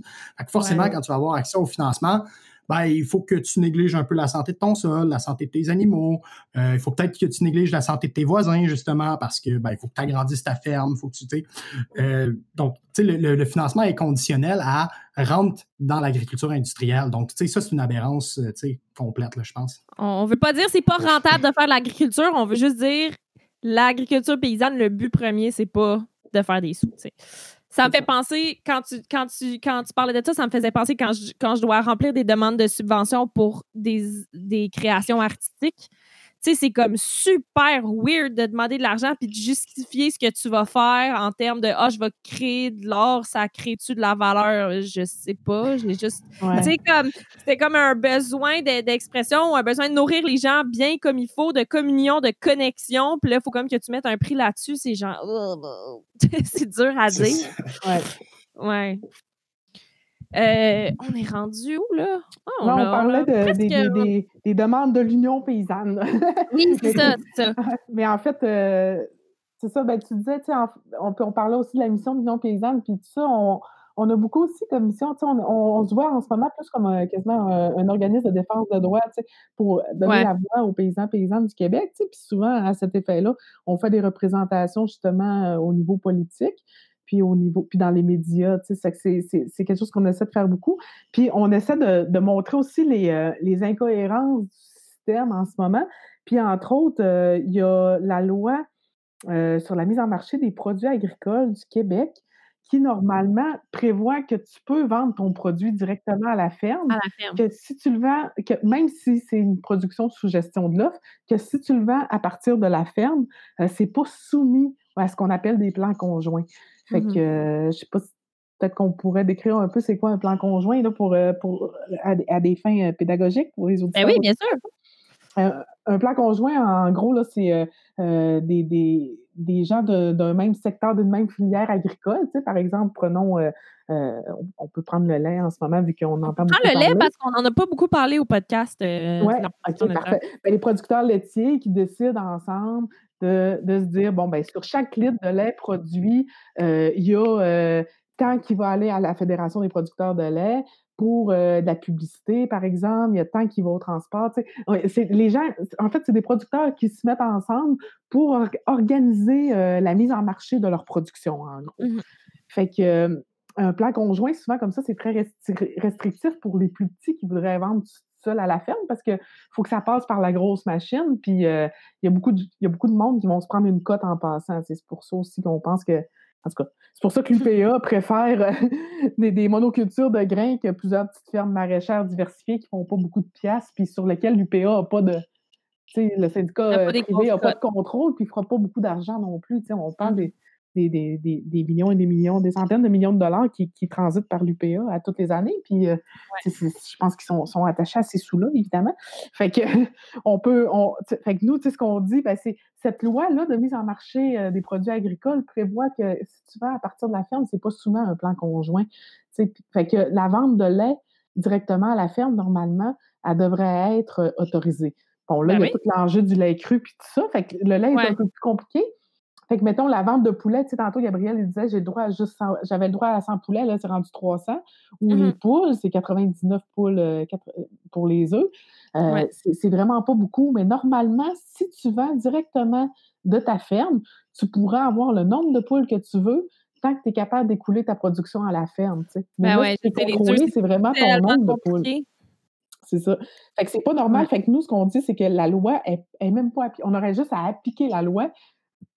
Ça donnerait déjà beaucoup, beaucoup d'air puis beaucoup d'options à des petits fermiers pour se diversifier. tu sais. Euh, on parlait de Mm. résilience tantôt, là, juste le, le nombre de, de gens qui ont, qui ont des paniers bio avec des petits producteurs maraîchers. Si ces petits producteurs maraîchers-là seraient capables de mettre une douzaine d'œufs de temps en temps dans le panier Ben bio, oui. par exemple, tu sais, ça pourrait faire une grosse différence. Ou des petits fruits ou des champignons forestiers. Ou, tu sais, mais on a tellement de la misère à, à aider les fermes diversifiées, tu sais, parce qu'on voit juste en grosse production unique euh, que c'est quasiment impossible de se diversifier au-delà de faire plusieurs types de légumes. Tu restes au moins dans le maraîcher. Ouais, ben juste ici à Sutton, il y a un producteur de bagel euh, qui est le héros de mon podcast. Je pense que j'en parle à chaque épisode. Pendant que je fasse un épisode avec lui. Mais lui, euh, il, a- il- son- il fait des bagels à partir de, de farine locale, de miel local, euh, quoi d'autre que dans les bagels de l'eau, puis des œufs. puis les œufs, il était obligé de les acheter au IGA parce qu'il n'a pas le droit d'acheter des œufs à un producteur parce qu'ils doivent passer par une station de tri qui va mirer les œufs puis tout ça, puis d'installer cette station-là dans une ferme. Dans une petite ferme, ça fait aucun sens parce que c'est des installations qui valent des dizaines de milliers de dollars. là. Donc, tu es obligé. Puis d'ailleurs, ça me fait penser, on n'en a pas, on n'a pas parlé beaucoup de. Bon, évidemment, mes amis sont plutôt maraîchers, donc je parle beaucoup de maraîchage, mais j'ai pas reçu encore de producteurs laitiers ni beaucoup de viande, quoique un petit peu, on a reçu Megan Patch de, de- à l'épisode 3. Mais il y a toute la question aussi des abattoirs. Tu sais, je pense que si tu, Oui. si tu si as un petit, des petits, euh, une petite quantité d'animaux, mais que le- l'abattoir le plus proche il est à 150 km, ben là, ça commence à te coûter vraiment cher d'amener tes animaux là-bas, alors que si tu pouvais abattre à la ferme ou avoir des petits euh, abattoirs de proximité, ça pourrait aussi faciliter la vie. Je sais pas si l'Union paysanne... euh, Oui, ben nous, en fait, on, on réclame l'abattage à la ferme comme partout ailleurs dans le monde. C'est une Mhm. aberration qu'on n'ait pas le droit d'abattre à la ferme au Québec pour des marchés, pour des marchés en circuit court. C'est incroyable. Puis, tu sais, c'est- même pire que ce que tu racontes. Oui, il y a la, 100 la 150 km, mais souvent, là, tu sais, si- pour de vrai, si tu as 50 poulets à abattre, là, euh, te trouver un trou, tu sais, ils vont peut-être te trouver un trou en fin de journée euh, le mardi, sinon ce sera le vendredi, ce sera vendredi, tu sais. C'est pas, euh, c'est pas, c'est pas sérieux là, pour, pour les gros abattoirs, parce que c'est rendu juste les gros abattoirs qui nous restent. Puis c'est pas, c'est, pas un volume sérieux, tu sais. Fait qu'il faut, mmh. faut que tu passes entre deux commandes de l'email ou quelque chose comme ça, tu sais. Je veux dire, c'est, très, très difficile en ce moment de faire abattre euh, son animal, tu sais. Puis c'est, comme tu dis souvent, euh, tu, parles de 150 km, mais des fois, des fois c'est 600-700. C'est ouais, ouais, le Québec quand même. Ouais. Euh, ouais, juste pour finir là-dessus, la pêche est, est, est, considérée aussi, ce qu'on appelle les petites crevettes de matane sont, sont souvent récoltés sur la côte nord, sont pêchés sur la côte nord, à cette île, tout ça. Ça s'en va à Matane se faire transformer, puis ça revient à cette île pour être vendu. C'est-tu encore un produit local? C'est encore du circuit court? C'est tout ça aussi qu'il faut remettre en question. Là, à partir de. Mmh. Des fois, ton, ton produit vient de la région, il est vendu et mangé en région, mais il a été. Mais il n'a même pas été transformé là. il a été transformé, il a été abattu ou transformé à des kilomètres de là, c'est ça. Mais tu sais, ça, c'est un des enjeux, là, tu sais, puis bon, euh, nous, on produit des coques à puis tout ça, puis euh, s'il fallait aller dans un abattoir, en fait, euh, tu sais, c'est environ 7 par tête, l'abattage, c'est-à-dire que tu rajoutes, il faut que tu payes 7 pour faire abattre ton poulet, dans le fond. Mm-hmm. ce qui est quand même beaucoup, parce que, bon, après, tu vas introduire ça dans, dans, le coût que tu vas vendre ton aliment. Oui, exact. C'est ça, mais tu sais, mettons, l'objectif de ma ferme, c'est de rendre l'alimentation accessible à tout le monde. C'est-à-dire qu'on ne veut pas créer des produits de niche. On ne veut pas faire des bons poulets locaux qui valent 100$ parce qu'on veut que on veut se faire du cash là-dessus, puis on veut que ce soit mm-hmm. finalement juste les riches qui puissent se les permettre. Mm-hmm. Mais tu sais, devoir passer par tout ce processus-là, devoir ajouter un 7 sur le prix de ton, ton poulet, euh, ben, pour nous, en fait, c'est que ça rend ça absolument pas rentable, c'est-à-dire que ça tue mm. pratiquement euh, notre entreprise. Si on veut pas vendre le, poulet entier plus que 3,50 la livre, parce qu'après, on sait que ben, ça va être une certaine catégorie de personnes qui vont les acheter, puis c'est pas eux autres qu'on vise. tu sais. Mm-hmm. Fait après, c'est que ça, ça, nous force d'une certaine façon à se mettre dans des positions inconfortables où on est finalement illégal, alors que notre mission première, c'est de nourrir les gens qui sont précarisés.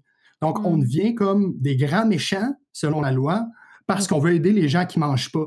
Moi, je trouve ça complètement débile, tu sais, puis c'est évidemment, euh, en tout cas, c'est évident qu'il faut que ça soit revu, ça aussi, puis une chance que l'Union paysanne en parle, ben c'est vraiment un sujet sensible. comment faire en sorte que les produits issus d'une agriculture durable ne soient pas réservés à une élite? Là? Euh, quand on pense souvent à manger bio, ah, bio, c'est plus cher. Souvent, c'est vrai que c'est plus cher. C'est pas normal que ce soit les petits ben, il y, a du bio industriel, puis ça, on est vraiment en compte, mais souvent, dans, le bio au Québec, actuellement, c'est quand même beaucoup plus euh, des petites fermes diversifiées qui vont aller chercher une certification, beaucoup dans le maraîcher. Puis, euh, ça leur coûte 1000 euh, dollars par année, tu sais, puis encore là, une série de paperasses à, à, remplir. Puis, les gens qui viennent certifier ta ferme bio, c'est une firme privée, tu sais. Québec Vrai puis Écossaire, ils font un excellent travail, mais ça reste que c'est privé, tu sais. Pourquoi qu'on n'a pas, tu sais, pourquoi qu'on n'a pas une société d'État, comme Recycle Québec, là, Bio Québec, je sais pas, qui ferait ça gratuitement. On laisse les monocultures polluer nos nappes phréatiques, polluer nos cours d'eau, euh, détruire nos sols. Sans qu'ils payent de primes. Ben, sans, sans qu'ils payent rien, il n'y a pas d'éco-conditionnalité, il n'y a pas de taxes à payer là, pour, euh, tu achètes ton, ton engrais de synthèse, ton insecticide, ton pesticide, euh, des fois, tu as besoin d'un petit permis d'épandage, mais tu n'es pas taxé, comme, comme on est taxé quand on, quand on met de l'essence dans notre voiture, par exemple, parce on pourrait se dire on est taxé parce qu'on pollue.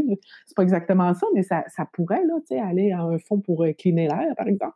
Mais, mais là, tu sais, euh, tout ça pourrait être taxé pour financer justement la certification biologique, l'accompagnement aux producteurs pour la transition la transition, exact. Ou du, moins pour des, ouais, ou du moins pour des techniques plus écologiques. Tu sais, euh, je parlais, on avait une étudiante en agronomie qui faisait un emploi d'été avec nous l'été passé.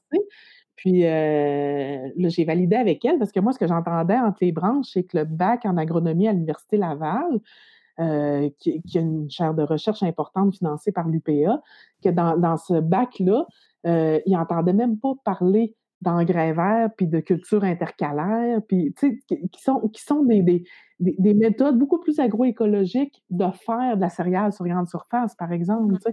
Puis là, tu es comme, ben voyons donc, on est en 2020, on peut-tu se tourner vers l'avenir? Là, vous connaissez tout sur le Roundup, mais vous connaissez pas, je veux dire, toute l'application, la dose, puis tout ça du Roundup, mais vous connaissez pas le principe euh, euh, de la culture intercalaire ou de la rotation des cultures, puis ça, tu sais, c'est que euh, j'ai validé avec elle comme quoi, effectivement, là, c'était presque pas mentionné. Puis quand c'est mentionné, c'est parce que les étudiants posent des questions qui veulent en savoir plus. Là, Fait qu'il y a un problème même au niveau de la formation de nos agronomes en ce moment. Là. Ah, ben c'est de la formation de nos agronomes et nos agriculteurs, j'ai envie de dire, mais. Euh, c'est intéressant ce que tu dis. On peut-tu se tourner vers l'avenir? Puis je trouve que dans l'agriculture, puis dans tout ce qui est écologique, donc vraiment en termes de regarder nos écosystèmes, regarder vers l'avenir, c'est regarder un peu vers le passé, mais pas d'une manière négative, comme si on régressait, mais plutôt que l'humain a déjà eu ces réponses-là. Il a déjà eu les réponses sur comment mm. faire pousser des choses dans un respect des écosystèmes. Il y a déjà eu les réponses sur comment ne pas polluer l'eau puis avoir une eau qui est, propre et qui est bonne pour tout le monde. on a déjà su comment faire ça. Puis on nous a mis des nouvelles idées dans la tête basées, ben, toute la révolution verte basée sur des industries là, qui voulaient vendre des produits puis des produits chimiques finalement.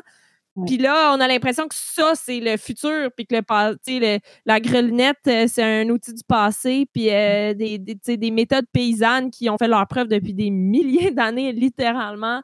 Ça, c'est le passé, ça, c'est, on, a progressé depuis ça, mais finalement, l'humain a, déjà eu ces réponses-là. On n'a même pas besoin de les inventer, là, ils existent déjà.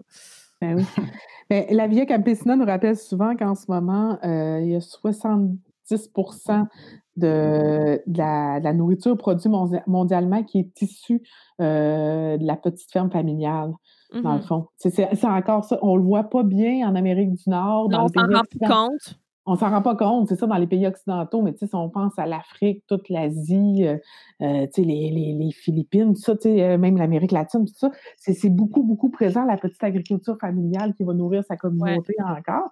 Puis, tu sais, sont, sont encore avec des techniques ancestrales, comme tu dis, qui ont fait leurs preuves. Puis, tu sais, oui, on n'est pas contre la recherche et le développement puis les innovations, sauf qu'en ce moment, les enveloppes de recherche, souvent, sont, sont sont, sont, sont, utilisés pour faire de la recherche justement sur comment euh, remplacer les néonicotinoïdes et non comment, ça, comment s'en passer. Tu comprends-tu? On va essayer juste de changer pour une substance moins nocive pour l'environnement, mais qui va garder ton producteur dépendant à un système de propriété privée, puis de brevets, puis blabla, tu sais. Alors qu'il faut, faut repenser ce système-là, il faut changer de paradigme, c'est ça qui est ben, Puis comme nous a appris Louis Robert, si toute la recherche et développement, puis même, comme tu dis, l'éducation est subventionnée par des producteurs de produits chimiques, puis d'engrais euh, enrobés, puis de, tu sais, si même la recherche est orientée par ces gens-là et financée, tu sais, ben là, c'est sûr que leurs résultats de recherche puis les méthodes qu'on va préconiser puis qu'on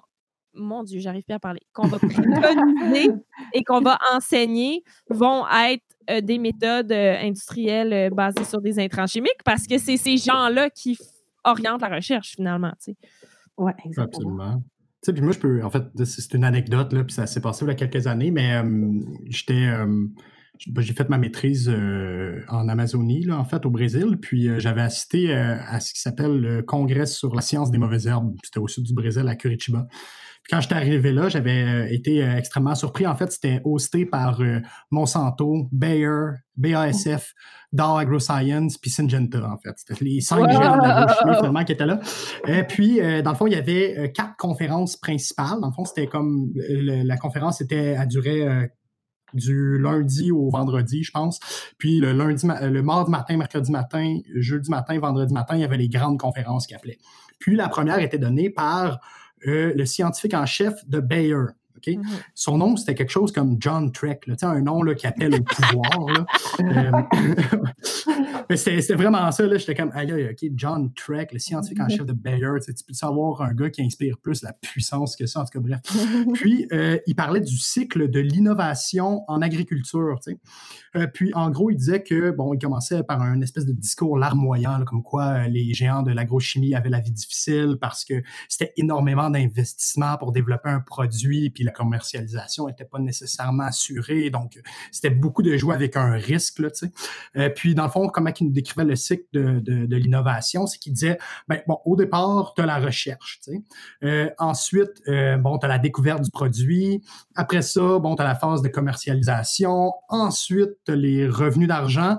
Puis là, il dit, puis bon, l'étape d'après, là, tu espères que... Euh, il y a des plantes qui développent une résistance à cet, à cet herbicide-là. Comme ça, après, tu peux recommencer le, cirque, le, le cycle, puis le cirque aussi, dans le fond.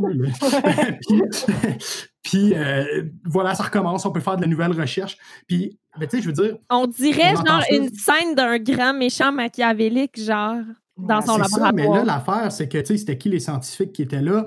Euh, c'était tout du monde qui était issu des cinq grandes entreprises. Puis moi, je m'étais retourné vers la foule un peu, euh, tu sais, complètement renversé. Je suis là, ben non, il a pas dit ça en vrai. Puis là, je me retourne vers tous les scientifiques chauves qui se trouvaient derrière moi. Puis là, il c'est tout de la tête en faisant, hm, c'est très intéressant, effectivement. C'est comme ça que ça doit se passer, tu sais. Ouais. là, j'étais là, aïe, aïe, c'est eux autres qui sont à la commande du monde, tu sais. Puis cette anecdote-là est, est, très vraie, soit dit en passant. Là, mm. En tout cas, ben, fait que, voici c'est quoi la science pour les grands de l'agrochimie. C'est-à-dire, la terre pour la réparer, pour la foquer, pour la réparer. Pour inventer, c'est ça. S'arranger pour que la Terre, pour que des espèces mutent pour pouvoir inventer d'autres affaires, pour pouvoir faire muter d'autres espèces. Ça va pas bien. J'ai envie de dire, c'est éco-illogique. Irresponsable. en tout cas, ça, c'est sûr.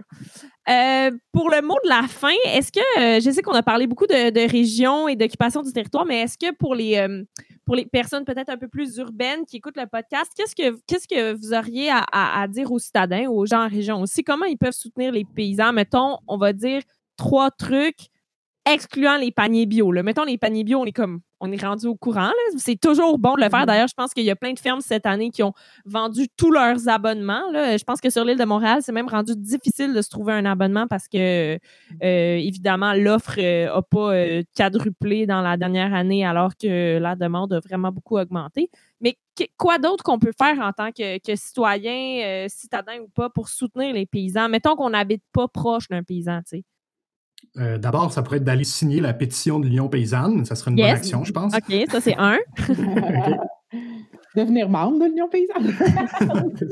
en fait, juste pour préciser ça, que tout le monde peut être membre de l'Union paysanne, vu que notre mission, c'est aussi de, de, mettre en relation les producteurs et les consommateurs. Ben, on, veut, on veut que que la, la, la, discussion se fasse à tous les niveaux, fait que ouais. tout le monde peut devenir membre de l'Union paysanne. C'est un gros coup de pouce pour nous, euh, financier, puis aussi euh, qui aide beaucoup le, le réseautage. C'est combien l'abonnement? Le, le, le, membership? C'est 60 dollars euh, annuels. OK. Bon. Fait que ça, ça deux. Tu veux, que, tu veux que je sorte d'autres euh, solutions comme ça? Là? Mais pas nécessairement des solutions, mais plutôt des gens qui écoutent ce podcast-là, qui écoutent Oh mon Dieu, ben quelle catastrophe, tout ça, qu'est-ce que je peux faire? Puis là, ben moi, j'essaie de, de faire le lien, justement, euh, que, comment, euh, comment les citoyens. Ben moi, j'ai le goût de dire aux gens de, de, de s'intéresser à la question agricole. Puis Mm-hmm. à la question alimentaire, tu sais. Puis comme on disait tantôt, c'est pas tout le monde qui peut se payer un poulet à 25-30 dollars. Euh, mais c'est tout le monde, par contre, qui peut aller voir euh, euh, un producteur ou un agriculteur ou qui passe devant une ferme, qui peut arrêter, qui peut demander des informations, tout ça. Puis, tu sais, les, les, petits producteurs, ce qui est vraiment le fun, c'est que tu peux aller voir sais, comment ça se passe dans le champ, comment ça, comment ça fonctionne, qu'est-ce que, tu sais, c'est quoi leur approche, puis tout ça. Puis moi, des fois, c'est l'inverse. Des fois, je reçois des vidéos, des choses comme ça. Hey, regarde, tu sais, ce qu'on est rendu à, à étendre des, des, des, pesticides par hélicoptère au Québec, dans le coin de Saint-Hyacinthe, puis tout ça. Euh, il y a des gens qui habitent autour, les fenêtres ouvertes, euh, dans un grand vent, ça rentre. C'est presque pas normé au Québec, contrairement à la France qui est rendue plus loin que nous là-dessus. Fait que, mm -hmm. Sais, moi, c'est rendu, tu sais, c'est ça, là, je, les gens, ils se réveillent un matin, hey, c'est comme, ben voyons donc, il y a un hélicoptère dans le champ, en arrière de chez nous, euh, ça pue chez nous, j'ai des irritations dans la gorge, ça, tu sais, c'est comme, OK, tu sais, c'est grave, mais pourquoi on s'est rendu là, puis qu'on se réveille un matin, puis c'est dans notre salon? C'est parce qu'on n'a pas posé de questions, on n'en parle pas à nos députés, on n'en parle pas exact. à nos voisins. Tu sais, allez-y ouais. voir le producteur qui, qui, qui répand ça dans son champ. Ouais. Allez-y, demandez, euh, demandez-y, là, tu sais, s'il fait ça à côté de la fenêtre de son enfant quand le vent il est de tel côté, tu sais, je veux dire, à un c'est juste euh, essayer de responsabiliser euh, les, les, les, gens autour de nous, les, puis de sensibiliser aussi à ça. Oui, puis ce qu'il faut dire, c'est qu'il y a ces produits, tu sais, justement à l'agriculture soutenue par la communauté, puis qu'est-ce qui est le fun des circuits courts, c'est que les producteurs peuvent parler aux consommateurs, tu sais, puis ont un lien, puis un lien de confiance, ils peuvent, comme tu dis, leur montrer. Puis peut-être, puis il y a beaucoup de, de producteurs euh, maraîchers ou, ou, autres qui vont dire, ben moi, c'est ça qui m'a sauvé, tu sais, dans une saison de marde ou euh, une semaine de marde où il y a plus toute la semaine, puis je suis en beau maudit, puis tout ça, ben de parler à du monde, au moins, je me dis, OK, mon travail a du sens, mais tu sais, ces grands agriculteurs, ces grands producteurs-là, finalement, ils n'ont jamais ce lien-là avec le consommateur. Peut-être que si vous allez les voir pour les achaler, ça va être la première fois en un an qu'ils parlent à, à, quelqu'un euh, qui est impacté directement par leur agriculture parce que comme euh, Gabriel tu disais ces agriculteurs là ils vont vendre à des grossistes ou ils vont vendre à quelqu'un d'autre puis ils vont jamais parler aux ils vont pas faire leur mise en marché, contrairement non, c'est ça. Exact. Puis moi, j'aurais envie de dire, de rajouter aussi aux prochaines élections provinciales puis aux prochaines élections fédérales, parler à votre député, exiger qu'on ait un débat sur l'agriculture parce que aux dernières, aux dernières euh, euh, élections euh, provinciales, moi, j'ai aidé un, un, candidat de Québec solidaire. Puis même dans une région comme Bromissois, qui est quand même assez agricole, il y a eu un débat une fois sur l'agriculture. Puis les candidats étaient zéro préparés. Il n'y a personne qui avait des plateformes là-dessus. Même QS, je dois dire, leur plateforme agricole n'est pas la plus développée non plus. Mm-hmm. ils ont toujours besoin d'aide, d'ailleurs, si ça vous intéresse, pour développer ça. mais de demander, d'exiger à nos politiciens de, de, de, mettre ça sur la table comme débat. Euh, J'ajouterais aussi, euh, n'hésitez pas à visiter euh, vos, les, les, les, petits marchés. À, Montréal, le mmh. marché, le marché Jean Talon, c'est pas le petit producteur qui peut se payer une table. Mais il y a des plus petits marchés. Euh, À Québec, nous, on a des petits marchés ponctuels de, par quartier l'été, puis quand vous passez en région, puis tout ça. Puis remercier les petits producteurs qui vous offrent des légumes frais et bio ou écologiquement bien faits, puis tout ça, durable. ça leur fait vraiment chaud au cœur habituellement. Puis, je voulais dire. Ah, j'ai perdu mon autre idée. Ben, en attendant, j'en ai une autre, puis c'est pas tout le monde qui peut se le payer, mais vous pouvez aussi. Premièrement, le bio, c'est cher dans les épiceries parce qu'ils savent que les gens qui sont prêts à, à, à, acheter des produits bio quand les autres produits sont là, ils sont prêts à le payer pour, fait qu'ils vont augmenter les prix du bio. Mais si tu achètes directement un producteur bio, c'est sûr que ça te revient moins cher que d'acheter du bio à l'épicerie. Fait que ça, c'est la première affaire. Puis de toute façon, moins il y a d'intermédiaires, moins ça coûte cher. Puis aussi, moi, tu sais, maintenant, quand j'étais étudiante, ben, j'étais comme, bon, je peux pas acheter tout bio, mais je faisais des choix. Tu sais, j'étais comme euh, la viande ou les œufs, je me sens vraiment mal d'encourager cette industrie-là. Fait que je vais mettre un petit peu plus d'argent parce que je le pouvais juste sur ces produits-là. Ça veut pas dire que j'achetais tout bio puis que j'achetais tout parfait mais j'avais choisi certains trucs qui étaient importants pour moi. Puis je pense que si vous avez les moyens, euh, soit de la viande, des produits laitiers, des légumes, de choisir une classe ou un, un producteur que vous avez envie d'encourager, même si ça coûte un peu plus cher, les gens, ils mettent plein d'argent fucking dans Amazon à sais, dans le sens que c'est une priorité manger, là, un moment donné. Là. On peut aussi décider de mettre un peu d'argent là-dedans quand on l'a, quand c'est possible. Voilà. C'est ça, tu sais, euh, effectivement, moi, je suis pas un grand fan de acheter, c'est voter, ou en tout cas les campagnes d'achat euh, locaux, toutes ces affaires-là, mais effectivement, quand si tu as l'argent, euh, bon, achète local, si c'est pas bio. Là. En fait, moi, j'aime mieux aussi acheter local. Puis si tu n'as pas les moyens pour te procurer cette nourriture-là, ben, c'est de surtout pas te sentir mal, de pas être capable de faire ta part, en grosses guillemets. Euh, mais c'est peut-être de prendre conscience qu'on vit dans un système qui est injuste.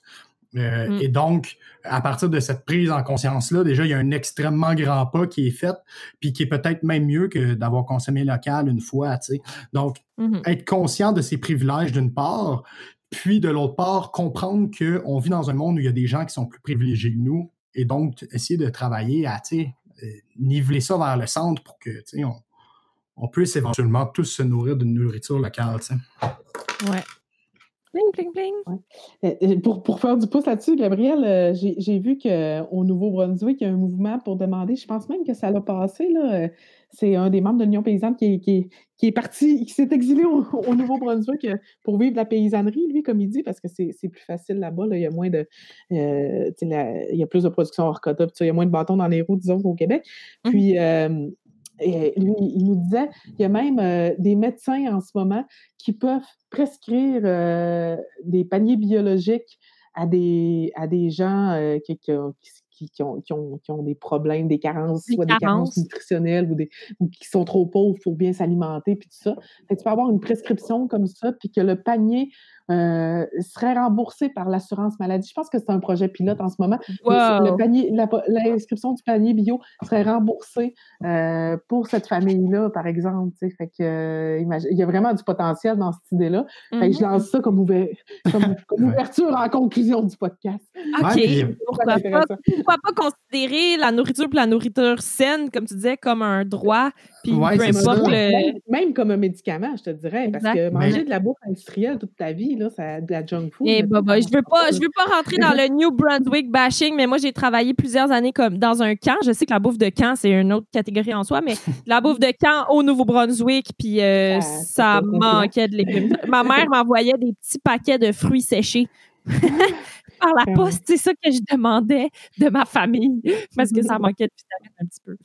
Ouais, puis ben, en fait, je pourrais-tu étirer un petit peu la conclusion en rebondissant entre autres sur ce que Marie-Josée a soulevé? Étire, étire, vas-y. Oui, c'est ça, parce que je sais qu'on est dans une conclusion, mais on pourrait l'étirer pendant une heure de plus, je pense, si on voulait. mais euh, ben, c'est ça, en fait, euh, moi, je ne peux pas m'empêcher de penser que, il y a plusieurs années au Québec, euh, on a fait le choix de rendre, le système de santé universel, Puis, pourquoi qu'on a fait ça? C'est parce qu'on se rendait compte qu'il y avait des gens qui, faute de moyens, mouraient devant les hôpitaux. Puis, euh, ça a soulevé une espèce d'indignation. Aïe, il y a des gens qui n'ont même pas accès aux soins de santé, ce besoin fondamental.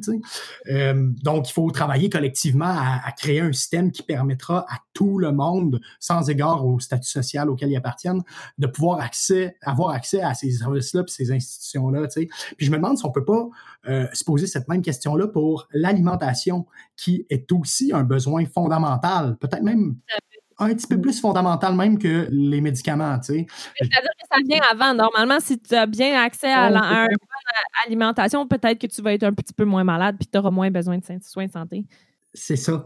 Je me dis, est-ce qu'on peut orienter aussi euh, les, réflexions vers là, donc de concrétiser le droit à l'alimentation en, le rendant universel d'une certaine façon? En tout cas, je pense qu'il y, a des pistes vers là, là aussi. Là comme tu disais, Gabriel, c'est pas obligé non plus de le poids et la responsabilité de, de, consommer local, de consommer bio ou, quoi que ce soit, n'est pas obligé de reposer sur le consommateur. Je veux dire, en ce moment, juste si on parle des cafétérias d'école, des cafétérias de garderie, puis des euh, cafétérias d'hôpitaux, puis des cafétérias de CHSLD, juste ça, juste ça, si toutes ces institutions-là s'approvisionnaient auprès de producteurs euh, locaux, puis euh, euh, durable, puis peu importe les étiquettes que vous avez envie de mettre. Puis ça, c'est tout à fait du, record, du ressort euh, national, ben, euh, provincial, puis on pourrait dire même municipal dans le cas de, certaines institutions qui, sont gérées peut-être un peu plus localement. la ville de Copenhague, c'est ça? En tout cas, il y, a une ville... merde, il, il mentionnait. Copenhague, oui. Une, une, une, ville des, des pays... Scandinaves, là, ils sont forts là-dedans. C'est tout pour eux, les exemples. Mais oui, il y, a une ville qui est souvent nommée en exemple qu'eux, ils ont dit OK, ben nous autres, à partir de maintenant, tout ce qui est euh, municipal, euh, cantine, euh, cafétéria, ça va s'approvisionner. Puis je veux dire, ça, c'est des. on est, tu sais, l'autre à tout le monde en parle, on était loin d'aller là-dedans, dans, le, dans le sens de c'est quoi que l'État aujourd'hui, demain matin, il pourrait donner des, des, initiatives. Je sais qu'il y a le CHUM déjà qui a fait un gros 360 par rapport à ça. Il y a un producteur euh, d'ici les jardins de Tessa qui s'approvisionne au chum, puis il y a des. Euh, il y a des euh, tu rentres dans un gros. Moi, je suis rentrée faire la livraison un moment donné. c'est la dernière anecdote, c'est promis. C'est, tu rentres dans un gros. Avec, tu rentres dans un gros, gros, gros parking, là, quasiment c'était une navette spatiale, puis là, tu t'en vas au dock, puis là, il y a des petits. il y a des petits forklifts robots qui se conduisent tout seuls, qui viennent chercher des trucs. Ouais, c'est fou. Qui viennent chercher. Vous auriez dû voir le, le farmer de 50 ans, tu sais, qui vit euh, ici à Frédéricksburg puis qui a fait pousser des légumes toute sa vie, euh, se faire euh, vider son camion par des petits forklifts robots, là. C'était fiouf. Le future. Mais. le, le, le, je pense, on fait des efforts pour, pour s'approvisionner plus de petits producteurs. Puis c'est comme, pour un petit producteur, c'est énorme là, avoir cette, avoir cette, comment, ce, ce, cette entreprise-là comme euh, client. mais c'est ça, ça c'est l'autre affaire. Des fois, c'est trop. Je veux dire, nous, à l'Union paysanne, ce qu'on dit, c'est qu'il faut des changements politiques dans la structure même du système. Parce que c'est bien beau de dire s'approvisionner local, euh, tu sais, dire au, à l'hôpital de s'approvisionner local, mais après, si ton producteur local n'a pas le droit de faire plus que 300 coques, qu'il n'a pas le droit de les abattre à la ferme, que les abattoirs sont pleins, que, tu sais, je veux dire, c'est ça aussi, là, il y a un problème structurel du pourquoi ça ne peut pas se faire en ce moment. Fait que, euh, puis je sais pas, aujourd'hui, j'ai vu passer sur le Facebook d'Émilie de Sartérien, qui est porte-parole euh, en agriculture pour Québec solidaire, justement, comme quoi le gouvernement Legault aurait créé une espèce de, de, de, centre d'achat intégré, unique. Les achats du Québec, du gouvernement du Québec vont tous se faire par ce centre-là, qui doit être à Montréal, évidemment. Fait que je, sais pas, après, ça veut, ça veut dire quoi pour les régions? Là? Ça veut-tu dire que tout va transiter par ce centre-là à Montréal pour après être envoyé en région? Fait qu'il n'y a plus rien qui va être acheté en région, tu comprends-tu? C'est c'est ça, si j'ai bien compris, là, la, la, la, substance du poste. Fait que, il y a des problèmes structurels, puis l'Union paysanne dénonce ces problèmes-là, puis essaie d'apporter des solutions. Ben, en fait, apporte des solutions, mais après, c'est de se faire entendre, puis de mettre ça opérationnel, qui est quand même difficile. Exact merci beaucoup euh, pour cette euh, conversation un tout petit peu plus longue que la moyenne, mais de toute façon, il y a, comme tu disais, Gab, il y a tellement de. On pourrait aller dans tellement de directions, on pourrait passer toute la journée là-dessus, mais en tout cas, au moins, on a fait ce petit bout de chemin-là ensemble. Je suis quand même assez mhm. fière de dire qu'en seulement deux semaines, le podcast des Amis des Vers de Terre euh, a reçu plus de 500 clics. Fait que je pense que ça, je pense que ça, ça comble un besoin. Je pense que les gens ont vraiment envie d'entendre parler de, de l'agriculture et de l'écologie je suis super contente d'avoir des invités comme vous euh, pour, euh, pour en parler. Merci beaucoup. Ah, Merci beaucoup pour l'invitation. Super initiative. Oui, c'est vraiment génial. Puis moi, je vais aller m'occuper de mes chèvres. Ah, oh, t'es ben ouais, ouais, je suis pas assez forte physiquement pour être agricultrice, je pense, mais j'essaye de. L'agriculture m'intéresse beaucoup, puis les fermiers, c'est tout le temps des personnes avec qui j'adore euh, discuter. Fait que je suis super contente de pouvoir faire ce projet-là. Ah, mais c'est cool. Continue, en tout cas. J'aurais une anecdote pour te dire qu'on n'a pas besoin d'être forte physiquement pour faire de l'agriculture, mais je pense qu'il faut qu'on conclue. On, en parlera une autre fois. non, mais il faut, mais c'est juste moi, mon corps, un moment donné, en, étant en faisant du maraîchage, j'ai comme atteint mes limites. Aujourd'hui, je suis allée transplanter euh, de la laitue puis euh, du, du choiceum pendant quatre heures. Puis mes épaules m'ont dit quatre heures de transplant, c'est le maximum que tu peux faire. Oui, oui, oui, ça, je comprends. C'est dans la diversité des tâches que le travail va être plus agréable aussi. Oui, Merci beaucoup. Merci à euh, toi. bonne soirée. Bonne soirée avec tes chèvres. salut, Gabriel aussi. Bye. Cet épisode a été produit par Pirate Productions. À l'animation et au montage, Alice Lefebvre. Au soutien technique, Jean-Christophe Lalonde. À la musique, Julien Dumont-Boudria. Et les illustrations sont de Gwenaël Guyot. Pour nous contacter ou écouter d'autres épisodes, rendez-vous sur pirateproduction.ca.